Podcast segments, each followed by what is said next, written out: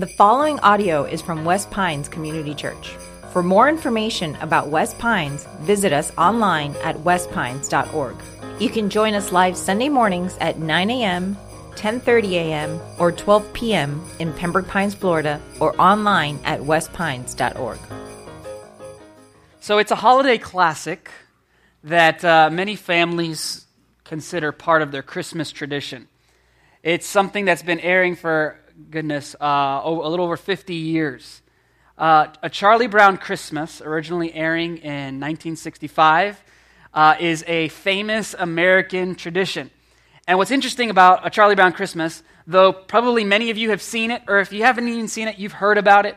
Uh, what's interesting is originally, when it was first being written and the first cuts were being shown to the producers and the networks, uh, they didn't like it uh, for the most part, the producers of the show, uh, many of them thought that this would be the end of Charlie Brown.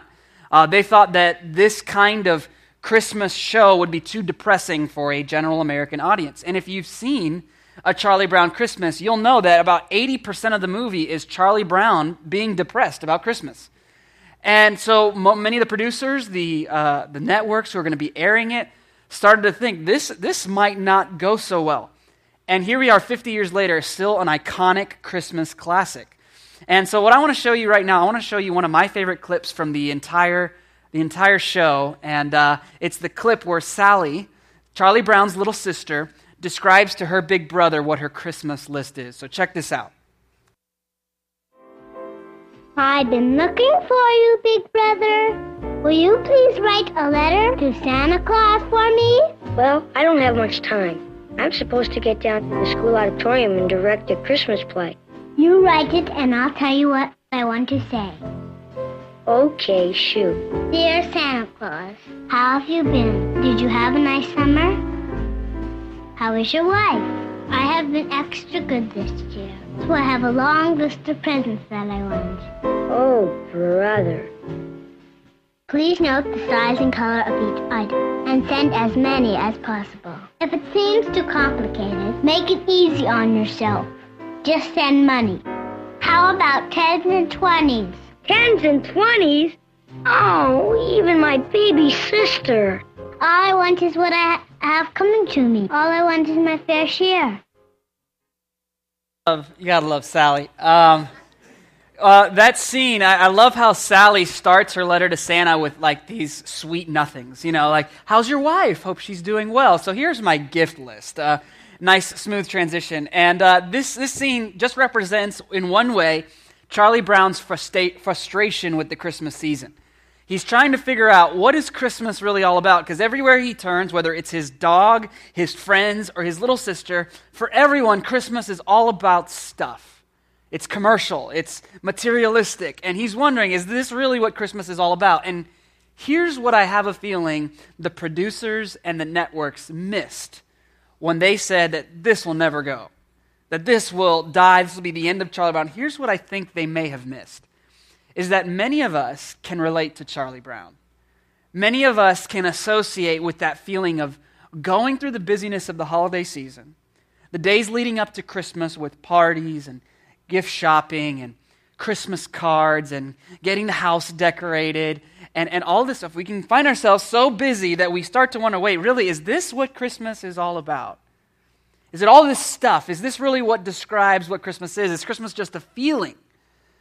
And Charlie Brown really captures something. There's something that Charlie Brown taps into, and it's why I think here we are today, still talking about it 50 years later. We can relate we do wonder is this really what Christmas is all about? And so, what I want to do today is I want to look in Micah chapter 5 and see how this passage, written about 700 or so years before the first Christmas day, think about that. 700 plus years before Jesus is ever born, Micah gives this spectacular description of the significance of Christmas in the form of a prophecy, in the form of a prediction, inspired by God, Micah says, This is what Christmas is going to be about. This is this ruler, this Messiah who's coming.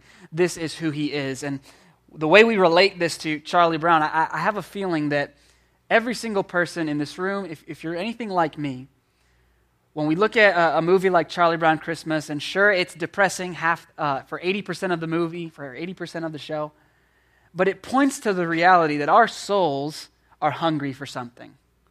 Our souls are hungry for something. We, we want purpose. We want love. We want significance in life. We want our lives to matter. We want to spend our years in a way that's productive. There's this longing in us. It's innate. Uh, we didn't have to train ourselves to be that way. There's a hunger for something more. And oftentimes, the way that expresses itself at Christmas time is we hunger for more and more stuff. And so, Micah chapter 5 is going to give us a different way. It's going to be a, a different solution to the hungry human soul. And so I want to show you Micah chapter 5, starting in verse, th- starting in verse 3. Here's what he says Therefore, he shall give them up until the time when she who is in labor has given birth. Then the rest of his brothers shall return to the people of Israel. And he shall stand and shepherd his flock in the strength of the Lord, in the majesty of the name of the Lord his God. So Micah is writing this passage, and if you were with us last week, you'll remember that we talked about how uh, Micah starts in this section to describe how, in the midst of their situation in Israel, which was not very good, there was an Assyrian army that was impending. It was not a, a good, hopeful time. Micah delivers this message of hope to them, saying there's going to come a ruler.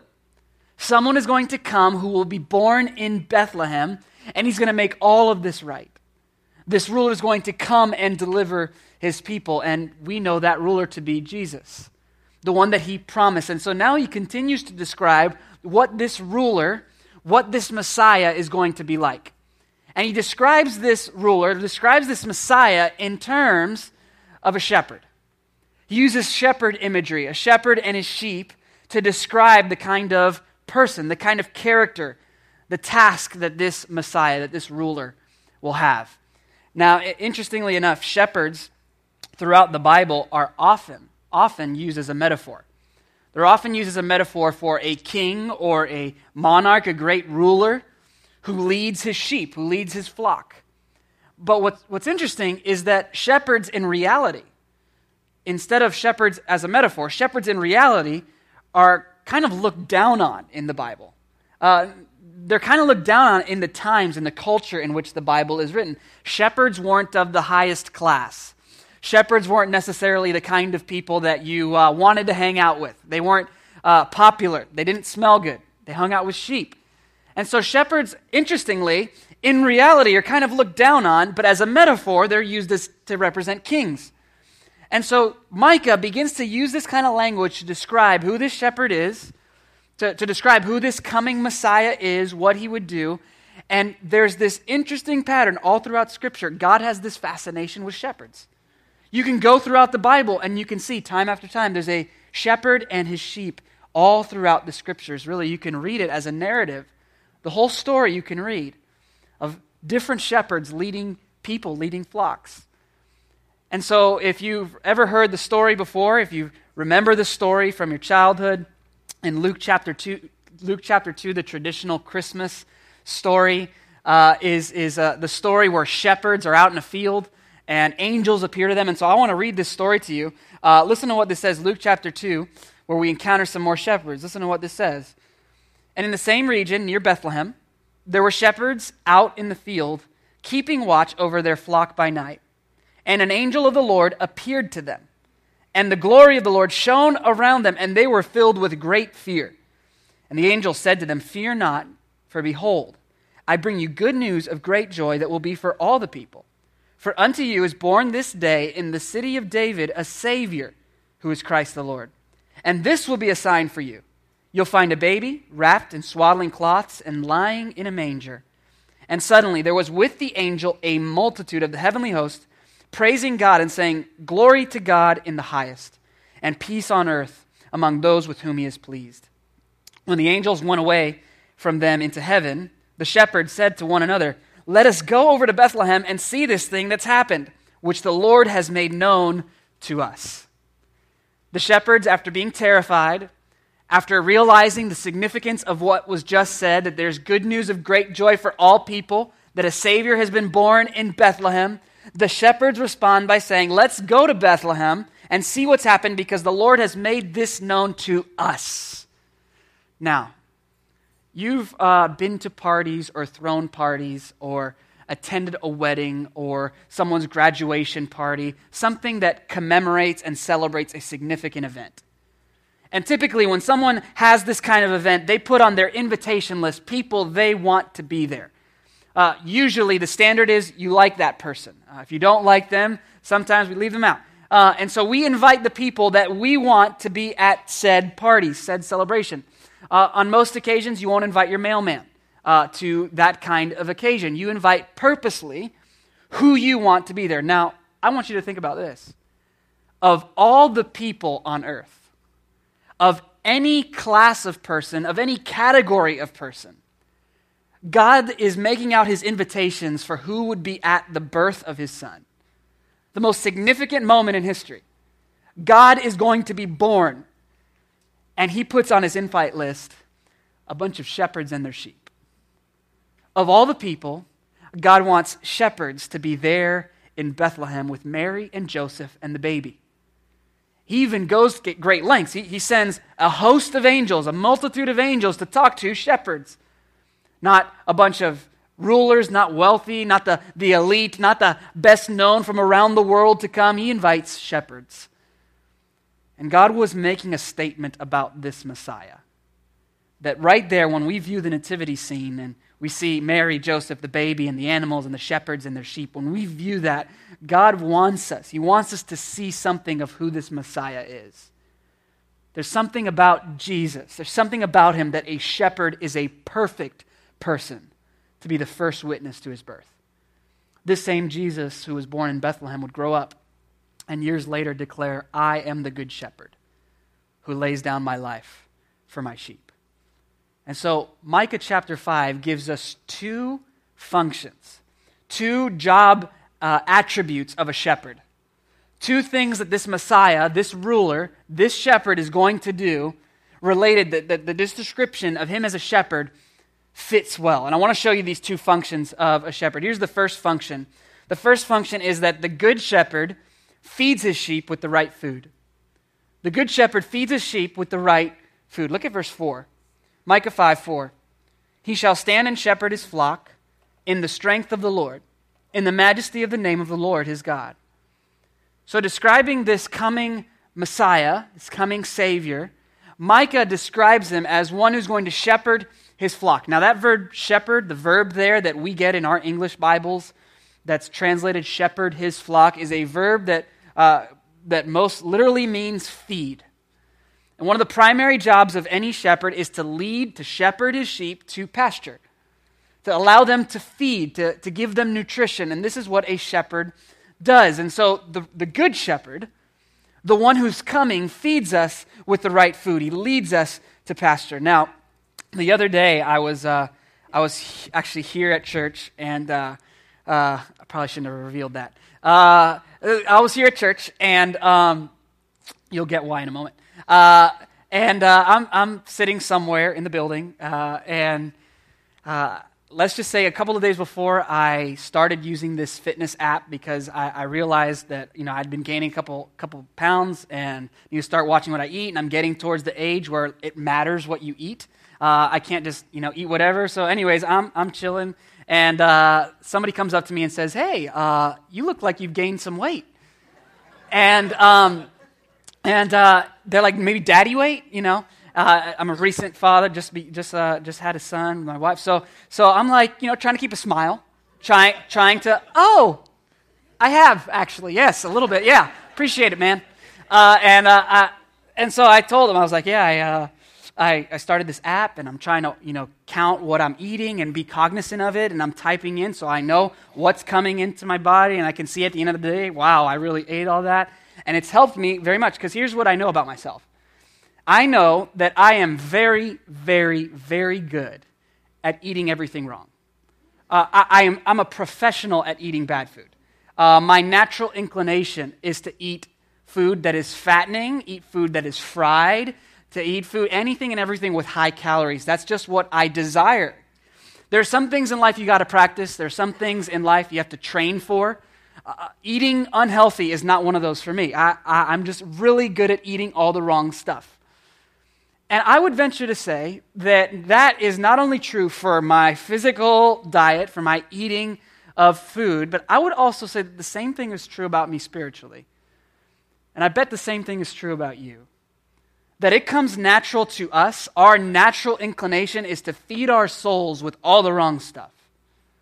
That our natural tendency, the way we were, we were born really, is desiring certain things to satisfy us, desiring certain things for purpose and meaning and significance, looking to things or individuals to make us feel validated and justified and those things, we look to them, even though those won't ever come close to satisfying us. We have a tendency, it's our natural inclination to try and feed ourselves with all the wrong things. And so the Good Shepherd comes and he takes us and he says, Hey, you're feeding on all the wrong food.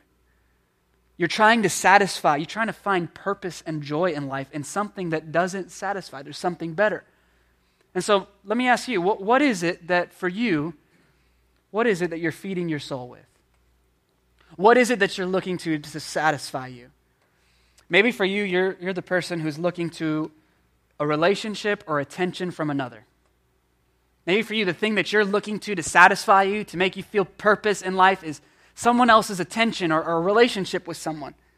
And again, relationships are great. We, we talk all, all, the time around here about, at West Pines about how relationships are, are God's designed way in which we grow.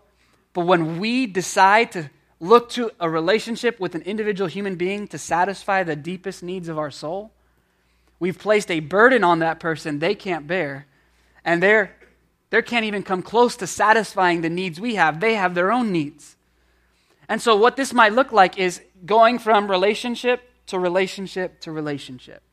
Or perhaps the feeling of if I don't have someone, if there isn't someone giving me attention, if there isn't someone out there who, who is constantly thinking of me and talk, if there isn't that person in my life, then I'm almost incomplete.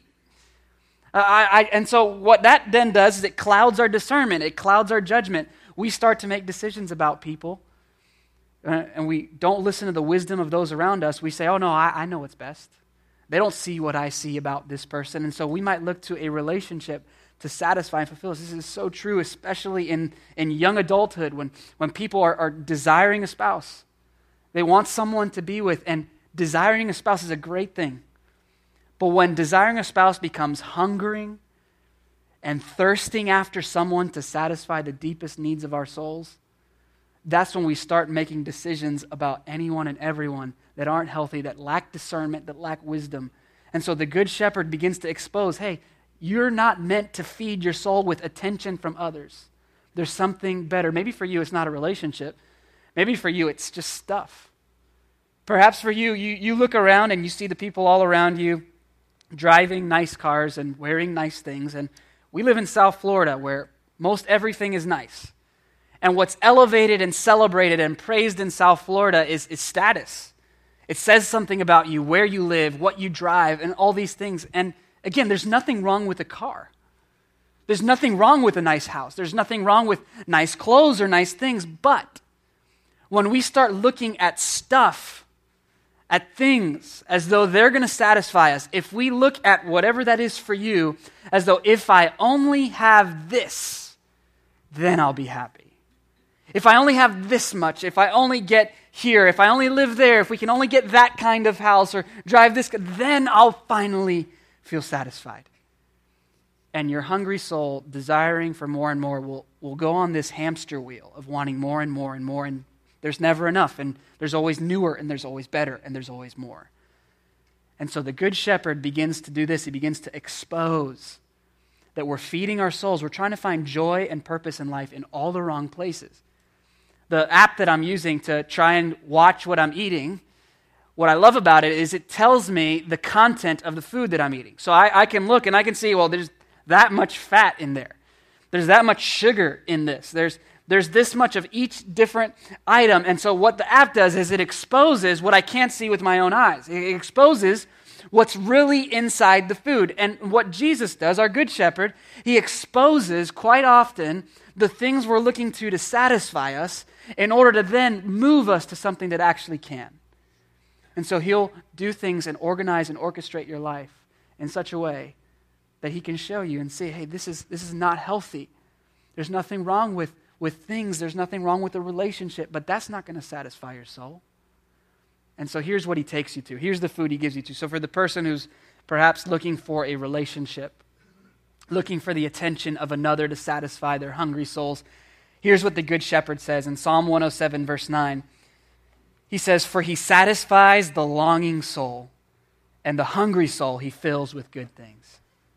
He satisfies the longing soul, and the hungry soul he fills with good things, not easy things, not fast things, not quick things, not expensive things. He fills with good things. And then Psalm 23, verse 1, it says, The Lord is my shepherd, I shall not want.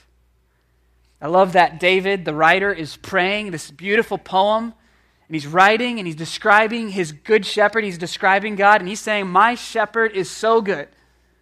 I am so thoroughly satisfied by my good shepherd that I can say, in all honesty, I shall not want. I have nothing else that I need. I am satisfied. I am fulfilled. My soul is at peace and at rest. The Lord is my shepherd, and I shall not want. I don't need anything else. I have a shepherd who guides me everywhere I need to go. And then to the person who may be looking for things to try and satisfy them, here's what the good shepherd says to you Psalm 16:11. Psalm 16:11.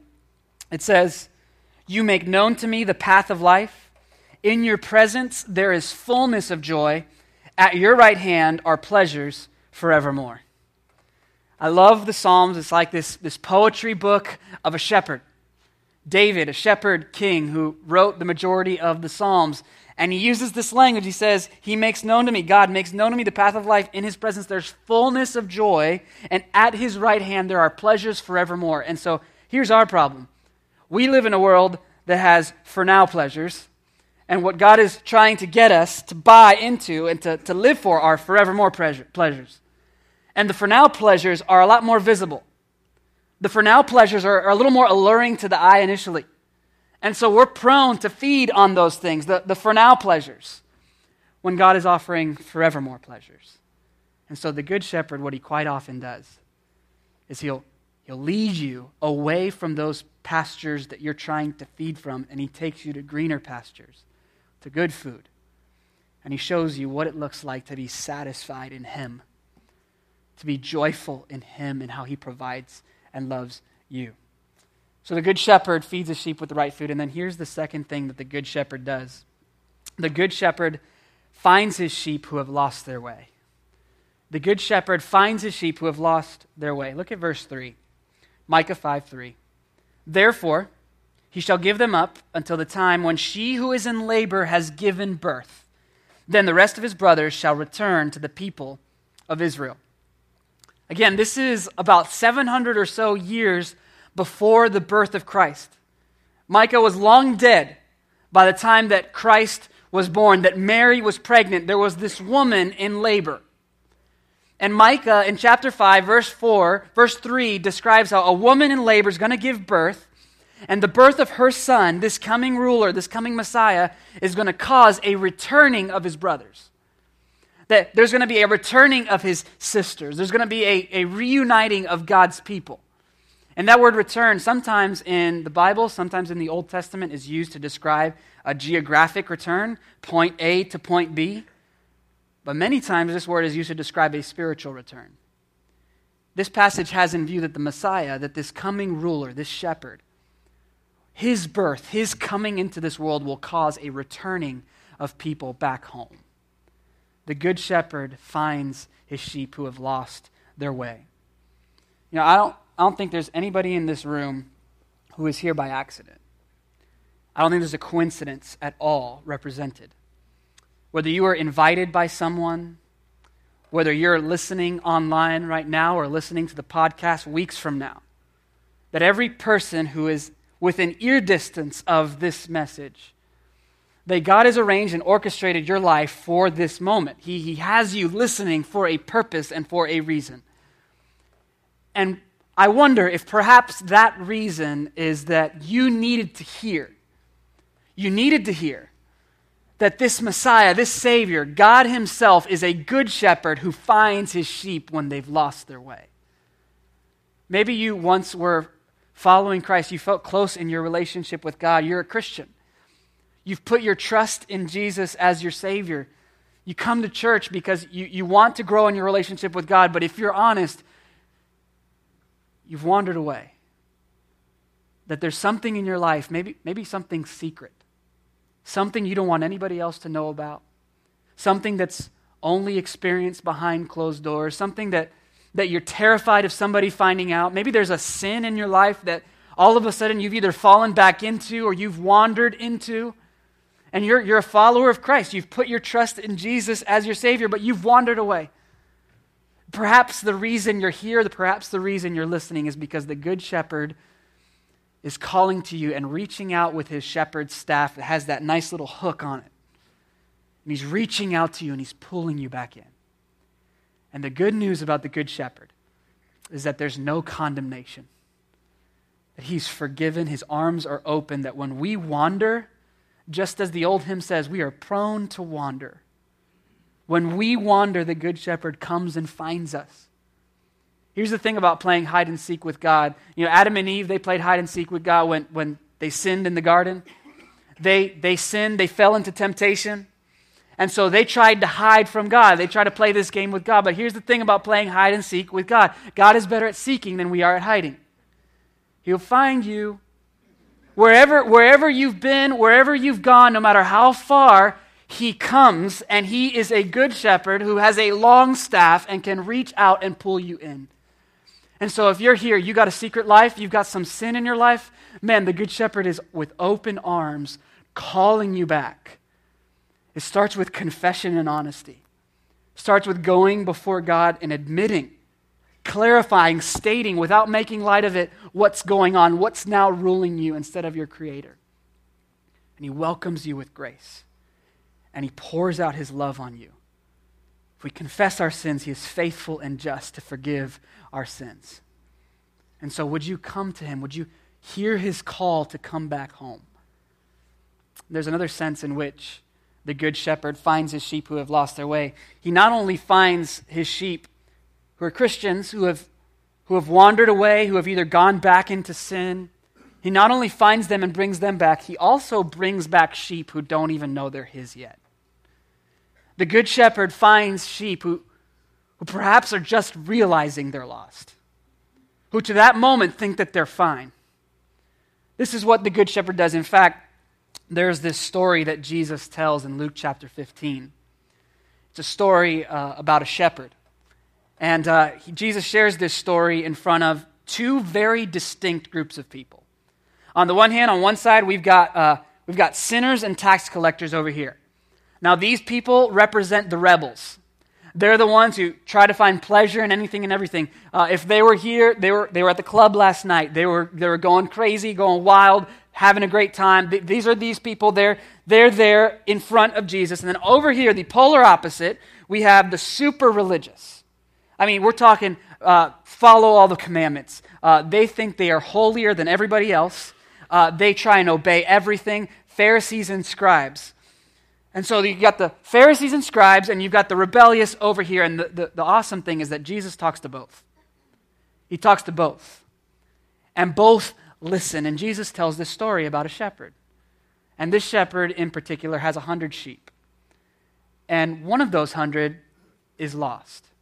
So the good shepherd, this shepherd, has 99 sheep who are safe and one sheep who has lost its way.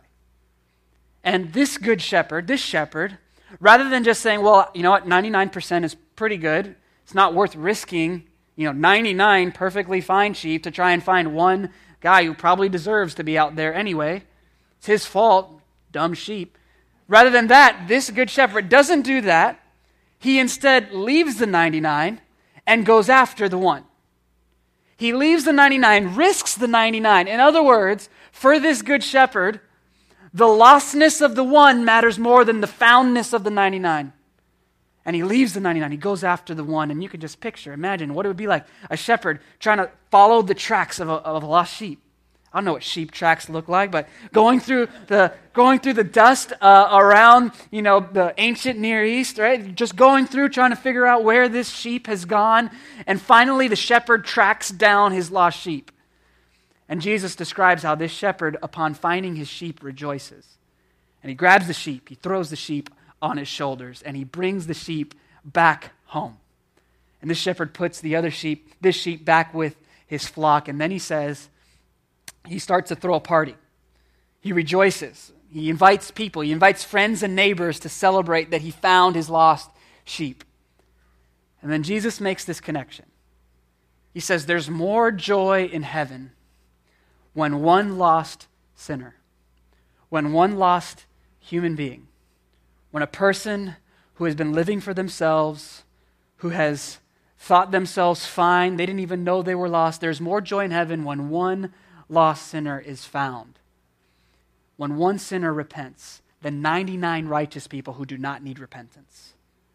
See, here, here's the problem with, with the crowd over here. This crowd over here is lost and they know it. I mean, they're, they're having fun in, in doing whatever they like, no regard to whatever God wants. And then this, this crowd over here is lost and they don't know it. They think they're good. They think they're fine. They don't need God's forgiveness. And the point of this story is Jesus is exposing you're both lost. You both need to be saved. You're both lost and you both need to be found. And if you're here today and you're a Christian, that means you've put your trust in Jesus as your Savior. Your story, my story, is this story that our Good Shepherd left heaven, came down to earth.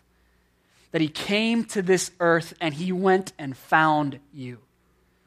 And here's the thing in that story, the sheep, the only thing the sheep contributed in the entire story, the only thing the sheep that was lost did was get lost. He contributed nothing else.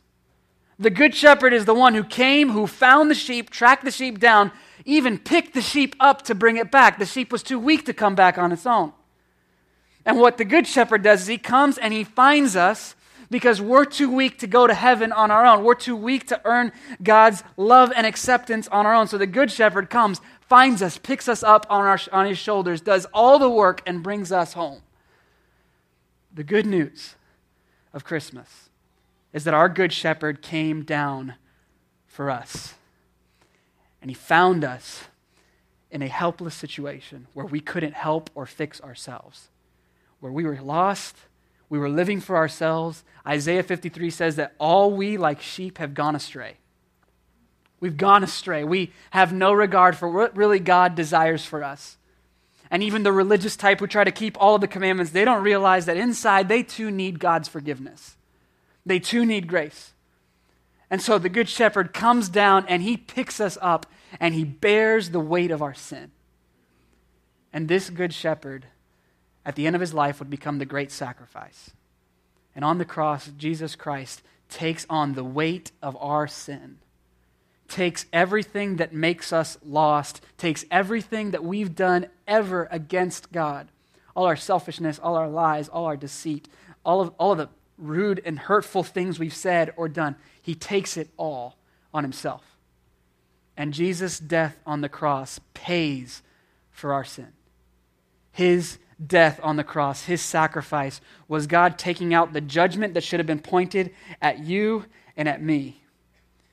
He took that judgment on his own son. And Jesus absorbs it all. He pays for everything. The good shepherd become the great sacrifice. And his death is the payment for anyone who trusts in him as Savior. Jesus died, and three days later, he rose from the dead. And today, he calls out to you. He's the kind of shepherd who, in a world full of billions of people, will single out one and go after one. And I wonder if today, if there's someone here who, for whatever reason, you found yourself here with us today, whether it's your first time or 30th time, I wonder if there's someone here today who, for the first time, is realizing you're lost, but there's a good shepherd who has come to find you. I'm wondering today if it's your day, it's your time to put your trust in this Savior and to receive the free gift of His grace. Ephesians 2 8 and 9 says, It is by grace you have been saved through faith. It's not your own doing, it's the gift of God, not a result of works. What those verses mean is that our salvation, going to heaven, is not the result of our good deeds, our good acts. We can never be good enough. Just like that sheep was helpless and lost and needed to be picked up, Jesus needed to do all the work for us. He was perfect. His sacrifice was in our place, and his resurrection is what we have to look forward to with eternal life. It's Jesus in your place. And anyone who would receive this free gift, who would trust in Jesus as their Savior, will be saved. Romans 10 9 and 10 says, If you confess with your mouth that Jesus is Lord and believe in your heart God raised him from the dead, you'll be saved. You'll be saved from the judgment that should be pointed at you, but Christ took in your place. Will you turn to him today? Would you bow your heads? Just in a quiet moment, if I could just get your attention and ask you not to wander off or think about what's happening after church. If you could just pause for a moment and reflect. Perhaps today is the day where you found yourself here in this place to hear the simple message that God sent, sent someone after you when you were lost. That you, living for yourself, living in sin, living completely without regarding God's desire for your life, that God sent a Savior to come and love you and rescue you anyway. The Good Shepherd, full of love, full of grace, full of mercy, calls out you by name. He singles you out and he invites you to trust in him. If you've never put your trust in Jesus as your Savior, if you've never turned to him, I want to give you the opportunity to do that right now. You can say something like this in your heart, just as a way of expressing what God is doing inside. You can say, God, I need a Savior. God, I know I'm lost. But I thank you that you sent a good shepherd to come and find me. I thank you that Jesus' death in my place paid for my sins. And that you loved me in spite of me. Thank you that Jesus' resurrection gives me eternal life. I turn from my sin, I turn from myself, and I turn to you. Now help me to follow you with my life. Heavenly Father, I pray for every person in this room who made that decision today to turn to the Savior, to come back home. I pray for the people who today realized they were lost and needed to be found. And I ask that you give them the courage to share that with someone. The greatest thing that could ever happen in anybody's life is to realize you've been found by Jesus. That Jesus' death in your place and resurrection is now the story of your life that you are a child of God. Father, thank you so much for loving us and caring for us, for feeding us with the right food and finding us when we've lost our way. We praise your holy name. In Jesus' name, amen. Thank you for listening. For more resources and to check out our other teaching series, please visit our website at westpines.org. If you would like to speak with somebody about beginning a relationship with Jesus or ask any questions you have about this teaching, please call us at 954 432 0321 or you can email us at podcast at westpines.org.